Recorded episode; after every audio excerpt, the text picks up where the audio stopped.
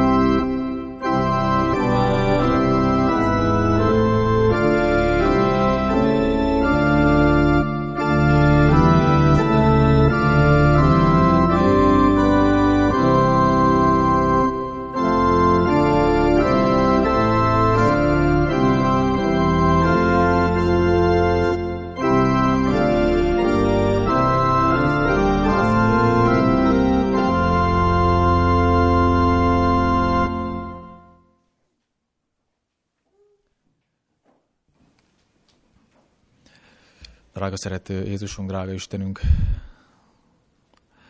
köszönjük neked, hogy ezen a szombaton is össze tudtunk jönni a te házadban.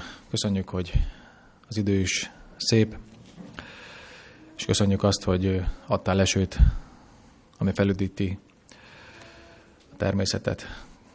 Köszönjük azt, hogy a te lelked esője is árad, és köszönjük, hogy áldásokat, mint esőt tartokat számunkra, hogy felüdüljön a lelkünk. Köszönjük, hogy meghaltál a Golgotán, ami védkeinkért értünk, és erre hivatkozhatunk. Köszönjük azt is, hogy a kegyelem ajtaja nyitva van, számunkra és a kegyelem bőségesen árad, bőven árad a te oltárodról. Köszönjük azt, hogy velünk voltál az elmúlt héten, és őriztél, oltalmaztál bennünket ajtól, beszédtől, és a te kegyelmet gondviselésed az, hogy most itt lehetünk. Kérlek, hogy te áld meg Szabó Attila testvérünk hajakát, és attól, hogy be tudja fogadni az üzenetet, amelyet át szeretne adni nekünk. Kérlek, hogy áld meg, áld meg valamennyiünket egyen egyenként, és azokat is, akik most nem tudnak itt lenni valamilyen betegség, vagy egyéb akadályoztatás miatt. Köszönjük nagy irgalmadat, gondviselés, szeretete. Kegyelmedben bízva kértük ezeket, drága Urunk. Amen.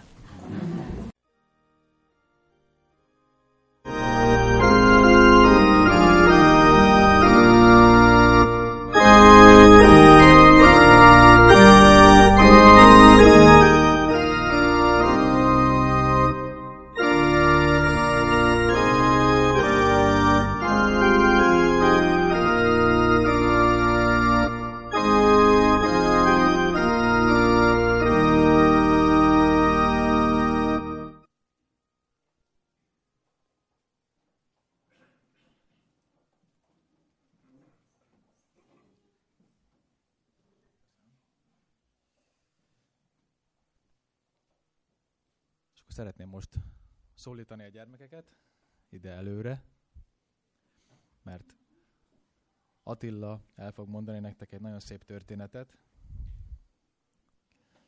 Attila nagyon sok gyermek könyvnek a szerző, egy biztos velem nagyon szép történettel készült. Gyertek ide előre. Johanna, gyertek.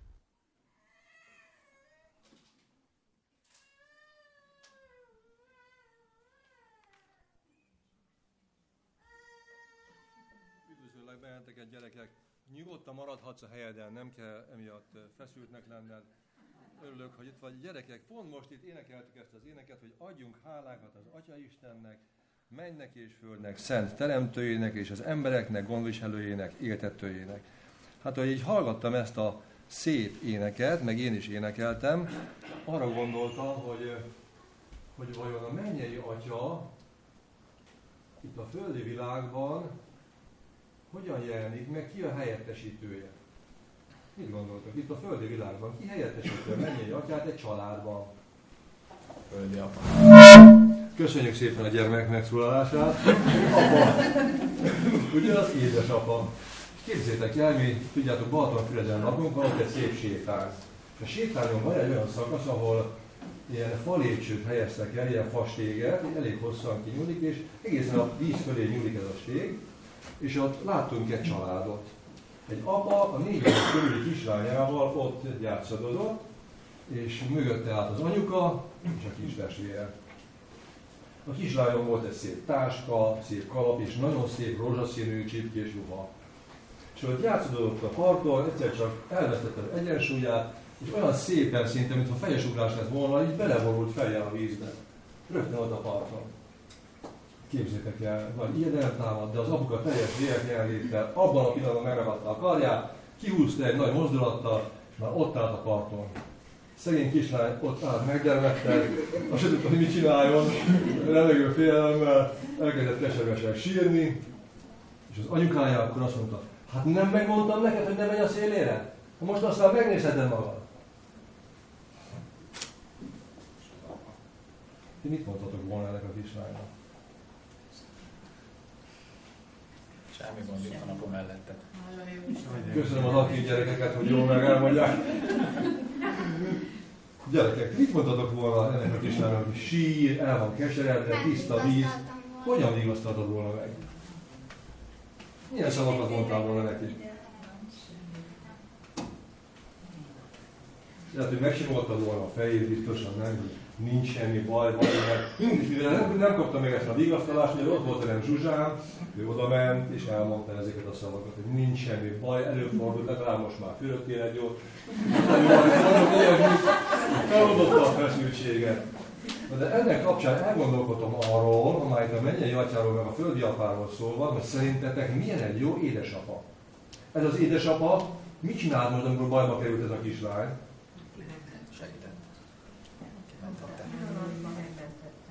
Köszönöm szépen.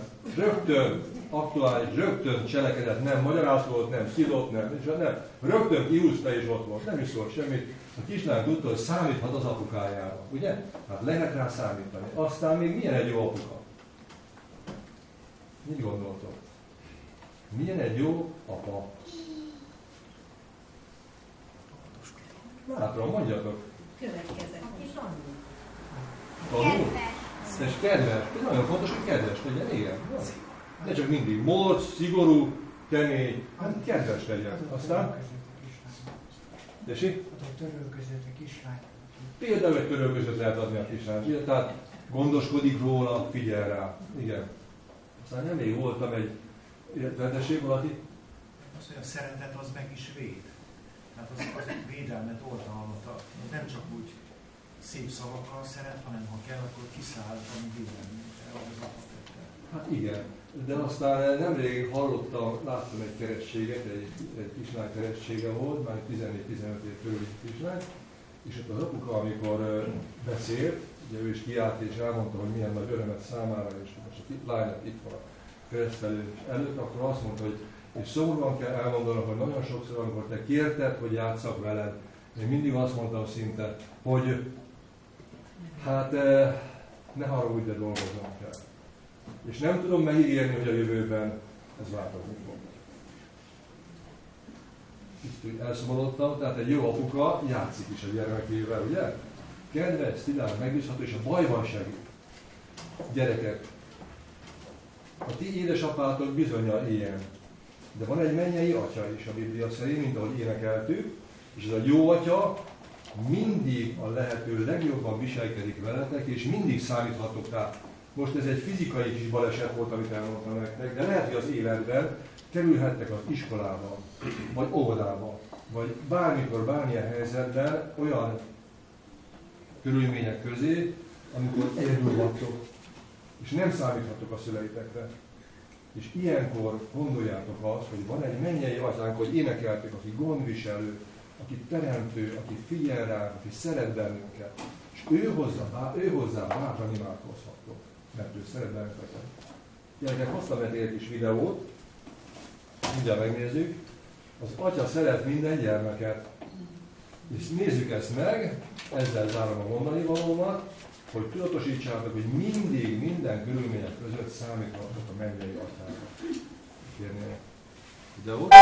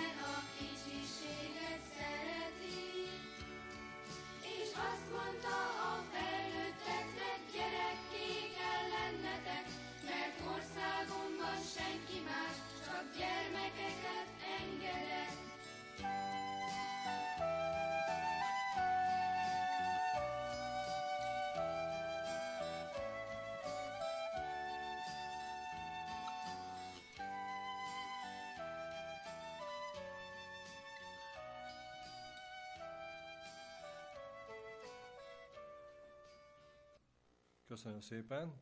Fel lehet gyújtani a villanyt. Kedves testvéreim, nem tudom, hogy kitaláljátok-e, hogy miről szeretnék, vagy kiről szeretnék beszélni a mai alkalommal.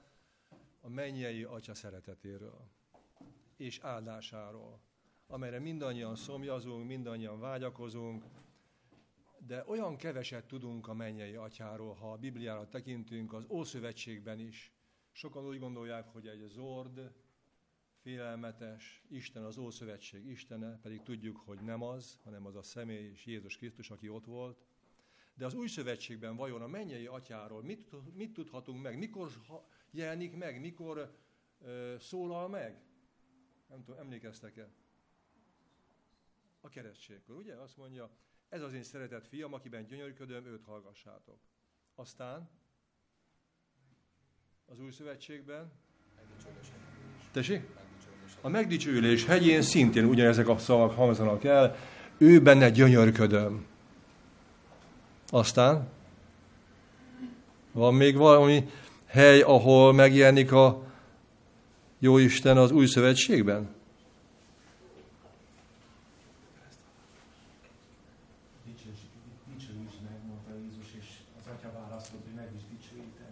Mikor hangzik ez el? Nem a Lázár feltámasztásánál, amikor a görögökhöz vezetik Jézust, akkor ezt imádkozza Jézus, és valóban megszólal, és az Atya megszólal, megdicsőítelek, és ismét megdicsőítem az én nevemet. Tehát eh, az Atya hangját halljuk. De az atyát nem lehet látni. Ezt többször leírja a Biblia, nagyon egyértelműen és világosan, hogy soha senki nem látta, de hallhattuk őt, majd eh, ha délutáni alkalommal itt leszünk, folytatjuk tovább ezt a gondolatot, mert az Ószövetségben hogyan jelenik meg, ez egy külön nagy kérdés, most nem szeretnék belemenni, de egy biztos, hogy a Biblia nagyon sokszor megemlíti a mennyei atyát, és Jézus, amikor tanított róla, az razódik ki a Bibliában előttem, ahogy így megfigyeltem ezeket az igehelyeket, hogy Jézusnak egyik legfontosabb célja az volt, hogy bennünket a mennyei atyához elvezesse. A mennyei atyám házában sok lakóhely van. És szeretném, hogy ahol én vagyok, ők is ott legyenek. És sok-sok ige helyet lehetne idézni, és azt is tanítja a Biblia, hogy Jézus Krisztust, amikor szemléljük, akkor rajta keresztül az atyát is szemléljük, az ő dicsőségét is szemléljük. János evangéliuma első fejezetében azt olvashatjuk, ugye Jézusról a 14. versben, hogy teljes volt kegyelemmel és igazsággal, és a 18. versben pedig azt, hogy az Isten soha senki nem látta, az atya, az egyszülött fiú, aki az atya keblében van, az jelentette ki őt. Tehát, hogyha Jézus Krisztus szemléljük, Jézus Krisztust hallgatjuk, akkor ugyanaz, mintha az atyát hallgatnánk, és az atya cselekedeteit látnánk. Ezt rengeteg igehely megerősíti. Érdekességként megemlítem nektek, hogy János evangéliuma íródott a legutoljára, és János apostol minden bizonyal, mivel már ismerte a másik három evangéliumot, ezért megfigyelte, hogy mi az, amit még ki kell egészíteni, mi az, ahol nincs még elég hangsúly. És képzeljétek el, 120 igehely van a Bibliában, 120-szor beszél Jézus az atyáról. Messze felülmúlva a többi evangéliumot, az atya van a központban. Az mennyei atya.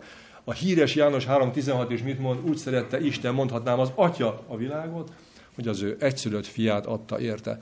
Tehát eh, az atyát helyezi középpontban. Csak néhány igehelyet hagy csak fel, nem mondom a számukat, mert a lényege itt van. Én és az atya egy vagyunk. Elég beszédes.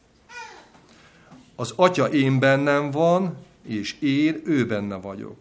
Az atyám én bennem lakik, és ő cselekszi a dolgokat, amiket én cselekszem. Tehát ha Jézus látjuk cselekedni, akkor az atyát látjuk cselekedni. Az atya szereti a fiút, és az ő kezébe adott mindent. Atyám mindez ideig munkálkodik, én is munkálkodom. Az atyám nagyobb nálam, és nagyobb mindenkinél. Ezek csodálatos igehelyek és lenyűgözőek, és azt hangsúlyozza, hogy tulajdonképpen nekünk újra és újra tudatosítanunk kell, hogy van egy mennyei atyánk, aki nagyon szeret bennünket. Ez a kis ének, amit a gyerekeknek lejátszottam, ez gyermeknyelven, de elmondja a lényeget, hogy a legjobban az embereket szereti, és a gyermekeket kedveli. És azt szeretné, hogy mi is gyermekek legyünk, hogy az alázatos és a kicsiséget szereti a gyermekekben, hogy nekünk is ilyeneknek kell lennünk. Kedves testvéreim, az ige, amit felidézek nektek, és szeretnék felolvasni János Evangéliuma 10.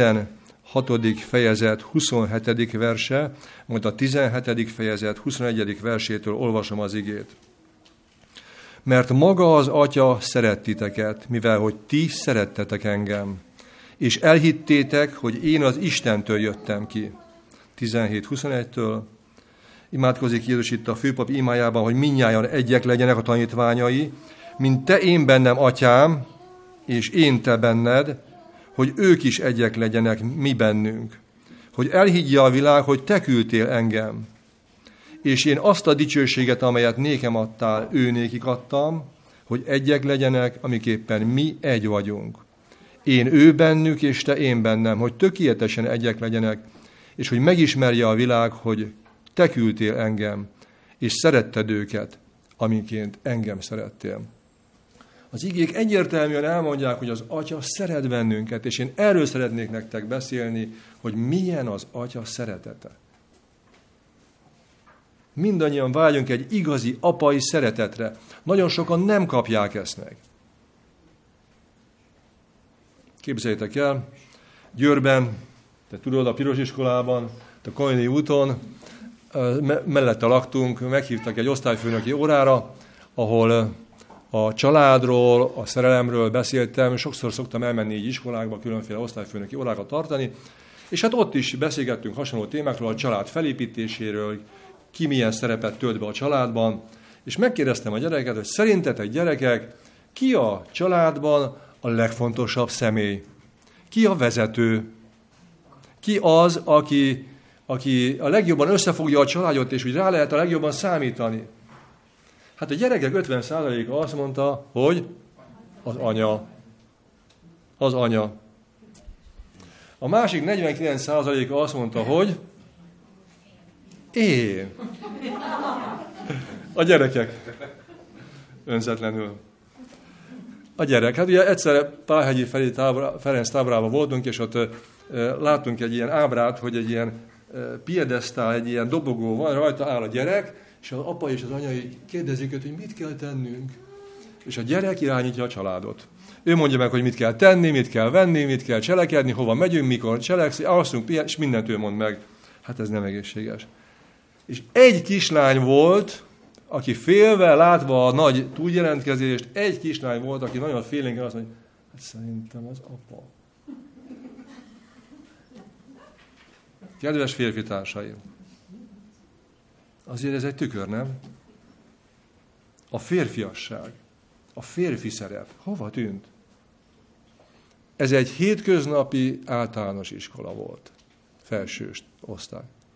Hát persze az osztály több mint fele mindenki elvált, ugye, azt mondanom sem kell, a családok széthullottak, és igazában, hát legtöbb esetben a gyerekek a szülőkkel maradnak, most anyukával maradnak, és az anyát látja apaként is a gyerek, meg anyaként is látja meg.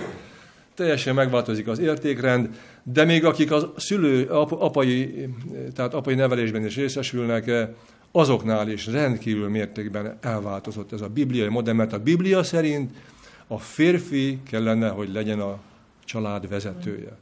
Nem értékesebb személy, nem különb a feleségénél, hanem Isten ezt a szerepet szánta neki.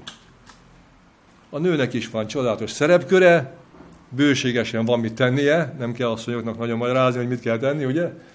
A, a gondoskodás, a gyerekek nevelése, és egyáltalán a háztartás, és a főzés, mosás és rendbetartás, de a Biblia szerint a férfi legyen a ház gondviselője, az összetartó kapocs, a tartóoszlop és a, a család vezetője. Ezt rendelte a Biblia. Ez teljes mértékben megváltozott, eltorzult, felborult, nincs, megszűnt a férfiak nagyrészt elveszítették a férfiasságukat. Most ezt minden értelemben jelzem, és ez nagyon szomorú dolog, és ezért eh, a Biblia szeretné helyreállítani ezt a felborult rendet, illetve szeretné megadni azt a mértéket, hogy hogyan kell erről gondolkodnunk. És hogy nyerjük vissza ezt a szerepet, ezt a férfiasságot.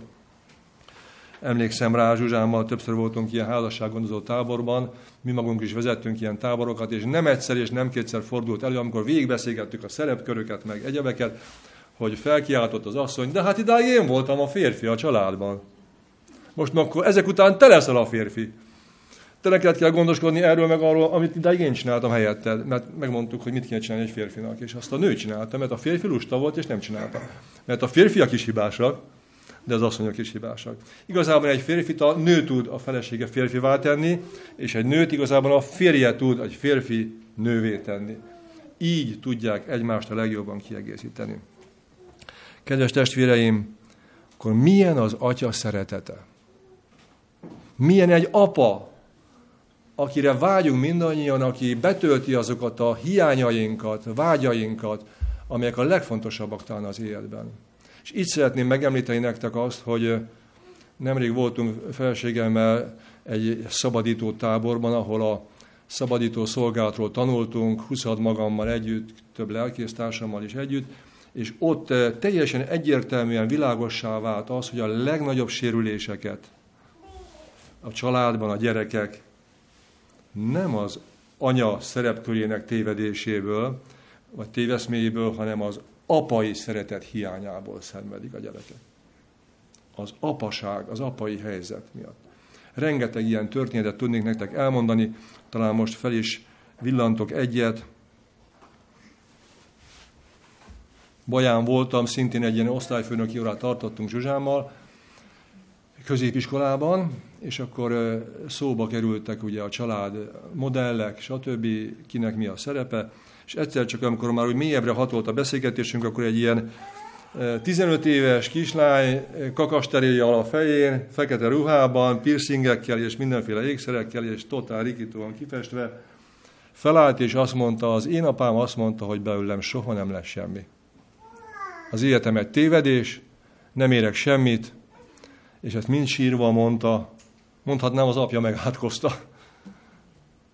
Ott sírt ez a lány, és akkor fohászkodtam, hogy uram, most mit tudnék neki mondani? Hát én nem vagyok az apja, de oda mentem hozzá, megsimogattam a fejét, és mondtam neki, hogy nincs igaza az apádnak.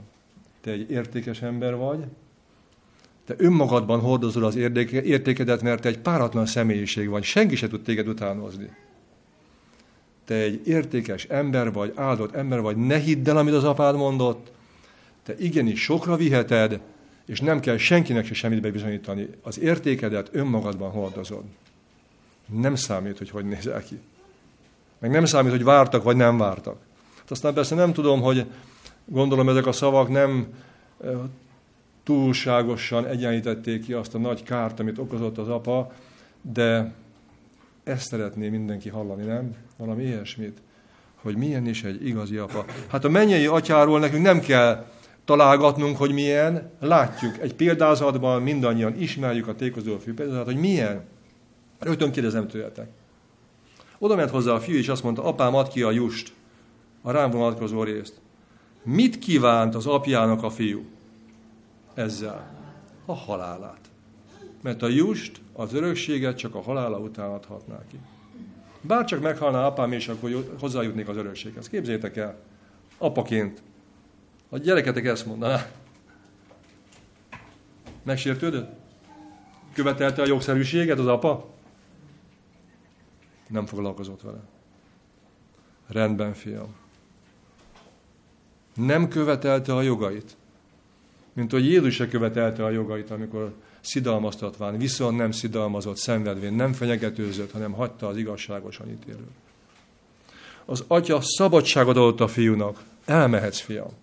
Szabadságot adó szeretet. Lemondott róla?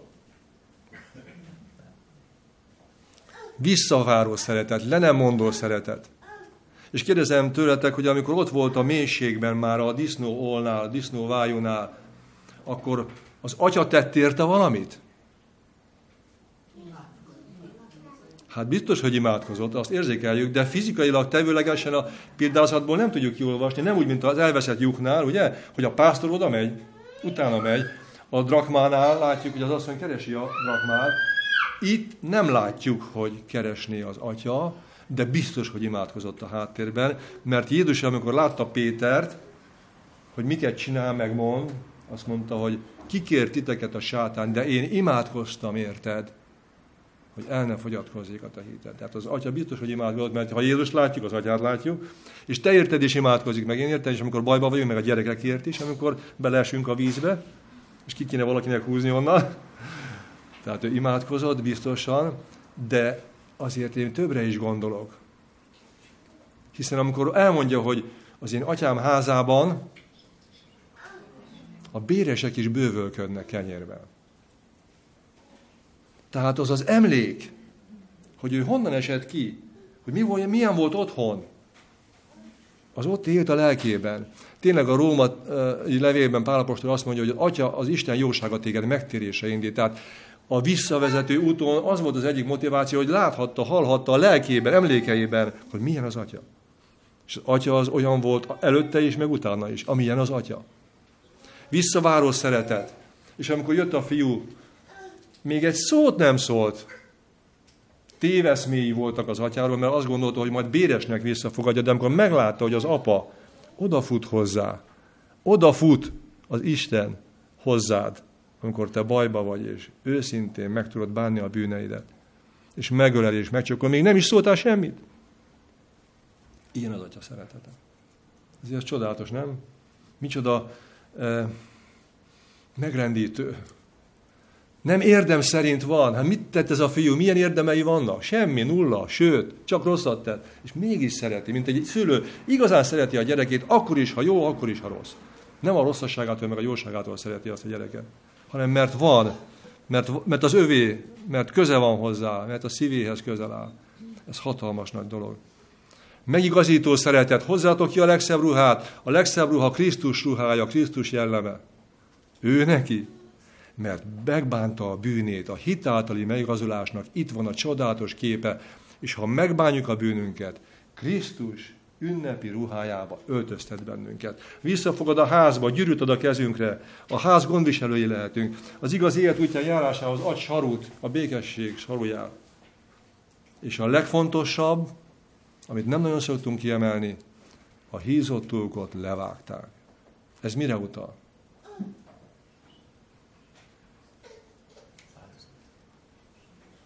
Az áldozat. Kinek az áldozatára? Csak Krisztus áldozata által lehetséges, hogy az atyai házba visszafogadja, hogy felöltözteti ünnepi ruhába, és téged is, és engem is. Megigazító szeretet, megváltó szeretet, visszaváró szeretet, le nem mondó szeretet, jogaiba, eredeti jogaiba visszahelyező, sőt, az felülmúló szeretet. Ilyen, ami mennyei atyánk. Hát ez csodálatos. Lenyűgöző. És itt szeretnék nektek egy kis pár perces videót bejátszani, az a cím ennek a videónak, hogy szerelmes levél az atyától. Youtube-on megtekinthető, megnézhető, letölthető. 54 igehely alapján a Biblia csak bibliai igéket idéz, már bibliai igéknek látjátok majd a hivatkozási alapját, hogy milyen az atya szeretete. Így felsorolásszerűen olyan megrendítő ezt hallgatni és nézni, és kérlek benneteket, ahogy majd hallgatjátok és nézzétek ezeket a képeket, akkor gondoljatok arra, hogy ezek az igék most neked szólnak. Most, most minket érintenek meg. Hát nem tudom, ott mennyire fogjátok látni, valószínűleg nem, de majd hallani azért fogjátok. A hangot is majd akkor egy picit esetleg, hogyha úgy irányítjuk, jó? Tehát akkor kérem ezt a videót.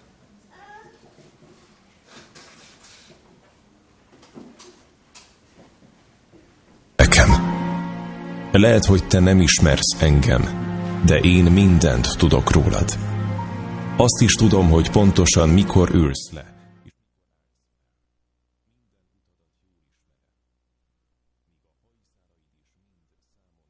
Tartva, mert saját magam hasonmására teremtettelek téged.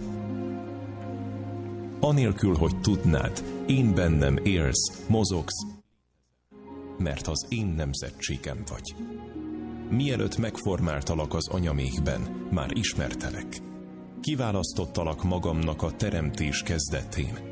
Nem véletlen az életed, mivel teljes egészében minden tetted le van írva a könyvemben. Én határoztam el pontosan a születésed idejét, és azt is, hogy hol fogsz élni. Félelmetesnek és csodálatosnak alkottalak meg Én formáltalak anyád méhében, én hoztalak a világra születésed napján. Hamisan képviseltek azok, akik nem ismernek engem. Nem vagyok tartózkodó, sem haragos, hanem teljes szeretettel tekintek rád. Vágyom arra, hogy szeretetemmel elhalmozzalak, csupán azért, mert a gyermekem vagy, és én apád vagyok. Többet adok neked, mint valaha földi apától kaphatnál, mert én vagyok a tökéletes apa. Minden jó ajándék számodra, amelyet elfogadsz, az én kezemből ered. Mert mindenben gondoskodom rólad, és ellátlak mind azzal, amire szükséged van. A jövődre vonatkozó terveim mindig reménnyel vannak teli, mert örök szeretettel szeretlek téged. Annyiszor gondolok rád, mint ahány homokszem van a tengerparton, és én örvendek neked hangosan énekelve, sosem únok bele abba, hogy jót tegyek veled. Mert az én kincsem vagy. Teljes szívemmel és lelkemmel vágyok arra, hogy örök életet adjak neked, és én hatalmas és csodálatos dolgokat akarok mutatni neked. Megtalálsz, ha teljes szíveddel keresel engem. Gyönyörködj bennem, és megadom szíved kérését, mert én adtam neked azokat a kívánságokat. Mindent megteszek érted, sokkal bőségesebben, mint ahogy azt elképzeled. Mert én vagyok a leghűségesebb bátorítód. Az atya vagyok, aki minden nyomorúságodban megvigasztal. Amikor a szíved megtört, akkor vagyok közel hozzád. Mint ahogy a pásztor karjára gyűjti a bárányát, a szívemhez közel úgy hordoztalak téged. Egy nap minden könnyet letörlök a szemeidről, és megszabadítalak az összes földi fájdalmattól. Atyád vagyok, és fiamként szeretlek, mint ahogy Jézust szeretem mert Jézusban láthatod, hogy mennyire szeretlek. Ő és én egyek vagyunk. Ő azért jött, hogy bebizonyítsa, hogy én veled vagyok, és nem ellened, és hogy elmondja, hogy nem tulajdonítom neked védkeidet. Jézus azért halt meg, hogy egymással megbékéltessünk. Az ő halála volt a szeretetemnek legmélyebb kifejezése. Feladtam mindent, amit szerettem, azért, hogy megnyerjem a te szeretetedet. Ha befogadott fiamat Jézust, úgy engem fogadsz be. Soha, semmi nem választhat el téged az én szeretetemtől. Gyere haza, és a legnagyobb ünnepséget rendezem a tiszteletedre, amelyet a mennyország valaha is látott.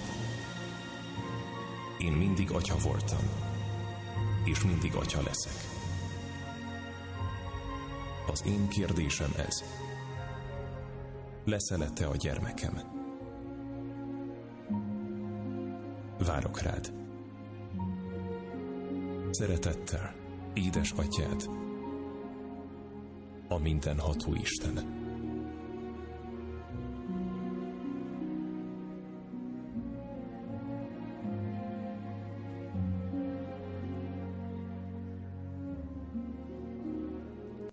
szépen. A mennyei atya, atya után nézzünk a földi apákra. Nézzük meg, hogy a mennyei atya mintája alapján hogyan tudjuk a földi apát elképzelni.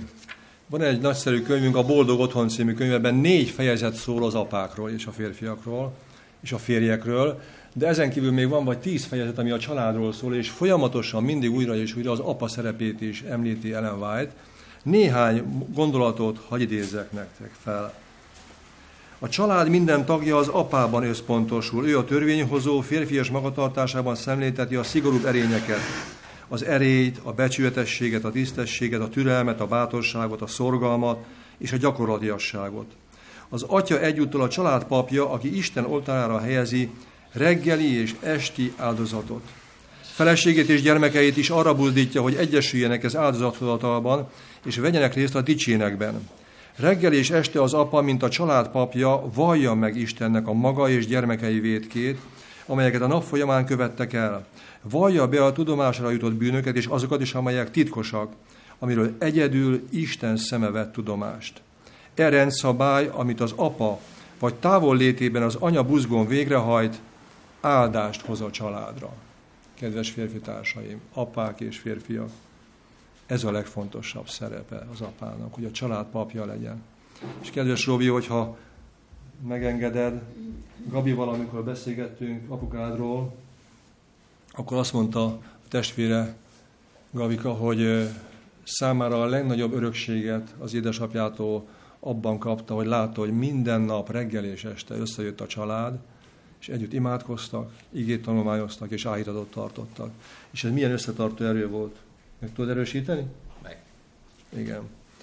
Úgyhogy nagyon tiszteltem az édesapját, és szerettük őt, Lőrincet, aki ebben is nagy példa volt. Szeretném azt mondani mindenkinek, aki férj és apa, törekedj arra, hogy tiszta és szent légkör vegyen körül téged.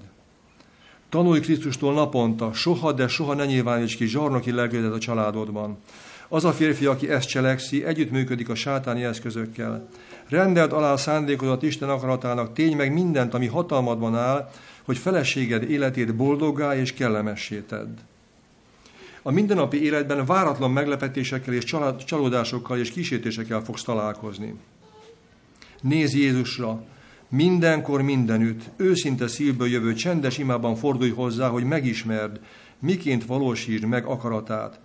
Amikor az ellenség vízözönként tör rád, hányszor éljük ezt át, az ellenség vízözönként tör rád, akkor az Úr lelke zászlót emel érted az ellenség ellen. Amikor már majdnem megadod magad, elvesztett türelmedet és önuralmadat, hogy kemény és hibakereső és vádoló légy, akkor itt az ideje, hogy a mennybe küld imádat. Ó Istenem, segíts nekem, hogy ellenálljak a kísértésnek, hogy minden keserűséget, haragot, gonosz beszédet eltávolítsak szívemből. Add nekem szelítségedet, alanatosságodat, türelmedet és szeretetedet, ne engedd, hogy megváltómat megalázzam. Ne engedd, hogy félreértsem feleségem, gyermekeim és hittestvéreim szavait és indítékait. Segíts, hogy kedves, könyörületes, gyengészívű és megbocsátó legyek. Segíts, hogy összetartó kapos legyek otthonomban, hogy másoknak is bemutassam Krisztus jellemét. Minden férj, aki vallja, hogy szereti Istent, gondosan tanulmányozza Isten követelményeit a tisztességre, vonatkozó, a tisztségre vonatkozólag. Jézus bölcsességgel, kedvességgel és szelítséggel tartja fenn tekintélyét, így gyakorolja a férje hatalmát, és ekként kövesse az egyház fejének példáját. És kedves testvéreim, most a fiúkhoz és a férfiakhoz hagy szóljak. Minden fiúnak az apa adja meg azt a mintát, amit a mennyei atyáról ő elképzel az atyán keresztül van egy képe. És a férfiasság kifejlődése ettől a képtől függ.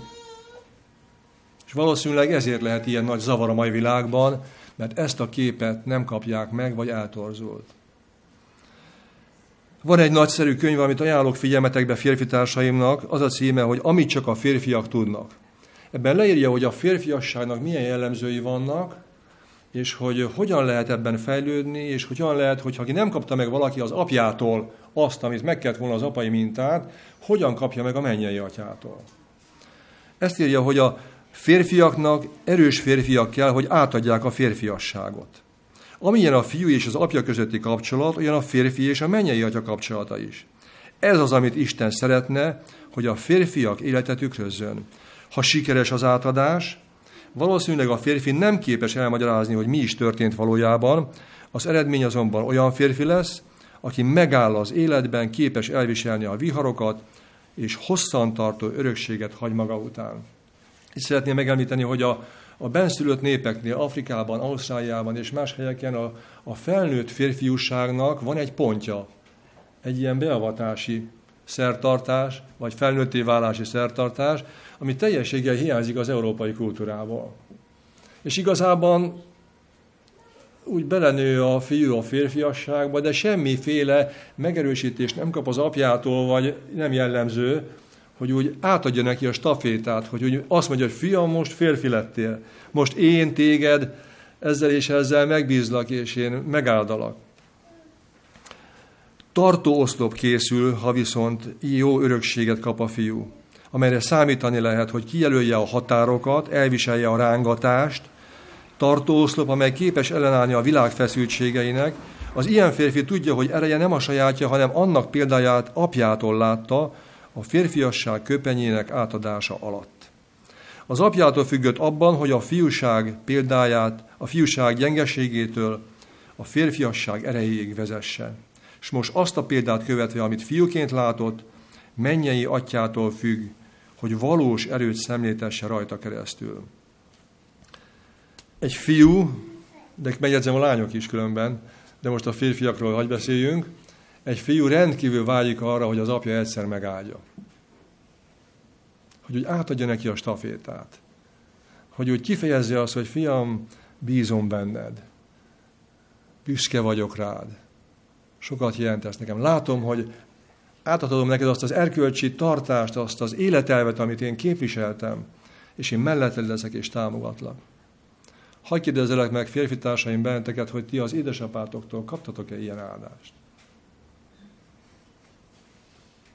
Lehet jelentkezni, hogyha valaki kapott. Idáig már három nagy gyülekezetben kérdeztem ezt meg, és senki nem kapott ilyen áldást. Én sem. Pedig milyen nagy szükségünk lenne rá az atyai áldásra. A Bibliában benne van az atyai áldás? Ott van. Ha csak Jákobot említem. Mindannyian vágyunk áldásra. De mivel nem kaptuk meg, ezért mit kell csinálnunk? Tessék? El kell kérnünk a mennyei atyától, hogy áldjon meg bennünket. Ha a földi apától nem kaptuk meg, akkor elkerüljük a mennyei atyától, hogy áldjon meg bennünket. És meg fog áldani. Olyan áldással, aminek nincs híja. És ez csodálatos dolog. És nem csak a fiúkat, hanem a hölgyeket is, a lányokat is meg fogja áldani, és megáldja, és ez csodálatos, és pótolja azt a hiányt. De akiknek gyermekeik vannak, fiaik vannak, és lányaik, kérlek benneteket, most kezdjetek el készülni arra, hogy ti szakítsátok meg ezt a rossz hagyományt, és ti áldjátok meg a gyerekeiteket. Meg lehet többször is áldani. Életkoronként is meg lehet áldani.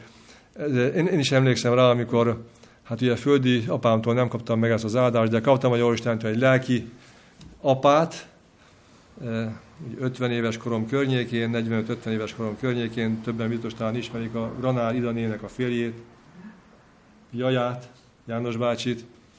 Egyszer úgy letérdeltem elé, és mondtam, kezét a, a fejemre és mondom, légy szíves, áldj meg, én nem kaptam áldást. És akkor megáldott, és olyan jó érzés volt, hogy egy férfi áldását megkaphattam. De én most így zárásként szeretnélek mindannyiatokat megáldani. Egy atyai áldással, nem én, mert én csak egy ember vagyok, de a Biblia alapján Zsuzsámmal együtt egy olyan áldást megfogalmaztunk, amit úgy érzem, hogy a mennyei atya akaratával megegyező áldás. Úgyhogy felkészültök? Egy áldást fogtok kapni, a Jóisten áldását, és én szívem mélyéből kívánom, hogy ezt vegyétek magatokra, fogadjátok el. Ott van a vágyaink mögött az, hogy mi legyünk elfogadottak Isten szemében, értékesnek lássan bennünket. A legjobban szeressen, énekek énekében azt mondja, hogy egyetlen, egyetlenem. A János 3.16-ban is benne van ez? Hogyha egy valaki hisz, ha csak egy valaki hisz ő benne, ez az egy valaki te, lehetsz és vagy. Azt írja Ellen White többször és nem egyszer és nem kétszer, Isten úgy szeret bennünket, mint hogyha rajtunk kívül senki nem lenne a világon. Valakinek az egyetlenei vagyunk, mi ezért házasodunk meg, ezért keresünk társat, hogy valakinek a földi világban egyetlenei legyünk, nem? Ez olyan fontos érzés. És ezért elképzelhetetlen, hogy szerelmi háromszög meg értitek ezeket a dolgokat. Hát szóval ez, ez teljes nonsens, hogy mi egyetlenei akarunk lenni valakinek, és az atyának azok vagyunk. Nem vagytok egyformák, egyetlen, megismételhetetlen, egyedi érték vagy, kedves testvérem. Gyerekek és felnőttek egyaránt.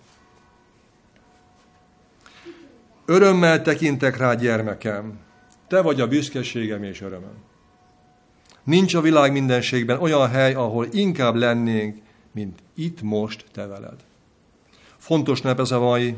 Szeretném, ha tudnád, hiszek és bízom benned. Az igazi szeretet mindent eltűr, mindent hisz, mindent remél. Én így tekintek rád. Örülök, hogy a gyermekem vagy. Ahogy már meg is mutattam, semmivel sem cserélnélek el, nincs semmi értékesebb számomra nálad. Elkötelezted magad, hogy bízol bennem, és tőlem függsz, és ezért büszke vagyok, hogy az apád lehetek. A te elkötelezettséged miatt én is elkötelezem az erőm te melletted. Együtt nagyszerű jövő vár ránk, mert nem is olyan sokára majd visszatekintünk, és azt mondjuk, mindig a győzelemre vívő úton voltunk. Gyermekem, a szívembe zártalak, és én is ott vagyok a te szívedben. Soha nem hagylak az erőm nélkül. Szeretlek. Korlátlan képességeimen túl is kimondhatatlan szeretettel. Felnőtt lettél, és üdvözöllek az érett emberek világában, annak minden örömével, előnyével, dicsőségével és lehetőségeivel együtt. Intelek, hogy erős légy, támaszkodj rám, ne felejtsd el a függőség leszkéjét, amit gyermekként tanultál. És most kívánom, hogy mindig határozott léptekkel járj Krisztusi jellemmel, megingathatatlan tisztességgel és mindig felemelt fejjel, annak az embernek a bizonyosságával, aki tudja, hogy erős, az én erőm által. Amikor eléred életutad végét, meggyőződéssel mond, a pályát megfutottam, a nemes harcot megharcoltam, szenvedéllyel éltem az életet. Mennyei atyámtól fügtem, és teljes szívemből kerestem őt. Gyermekem, megkértem bátyádat, Jézus Krisztust, hogy tartson veled, szabadítson meg téged, és példát adjon neked. Ez az én kijelentésem életedre. Vedd áldásomat. Amen.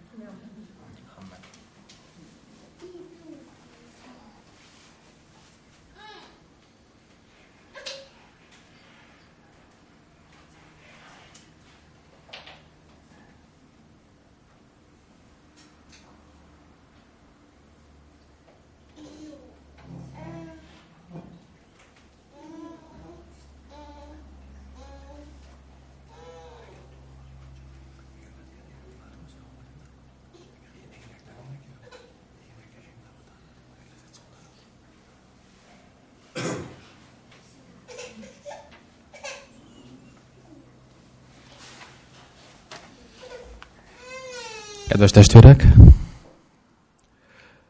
és hallgasson meg egy szolgálatot. Nem. Akkor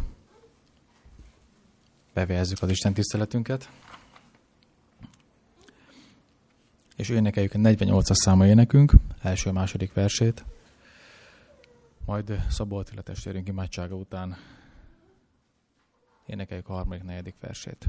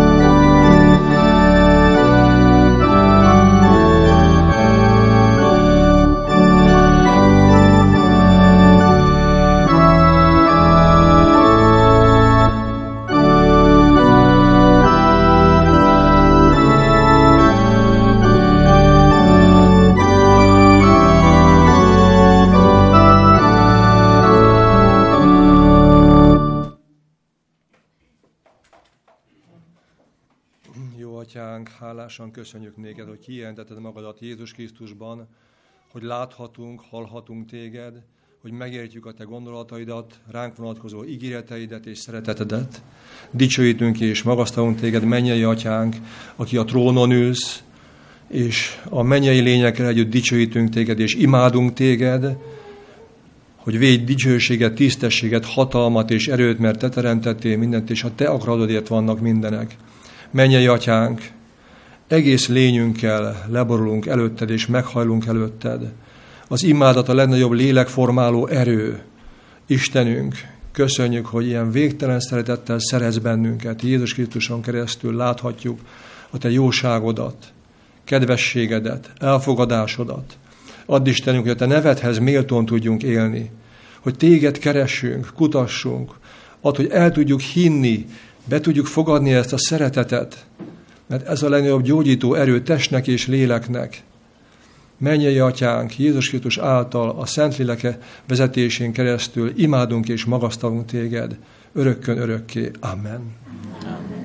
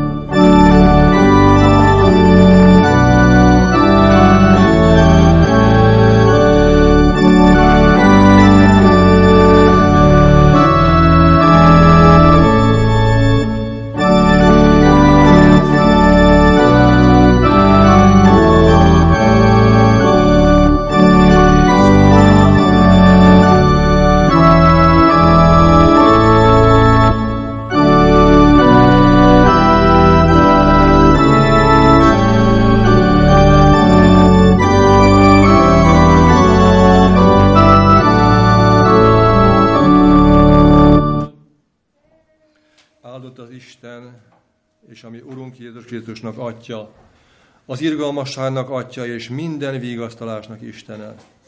Ő áldjon meg benneteket. Amen.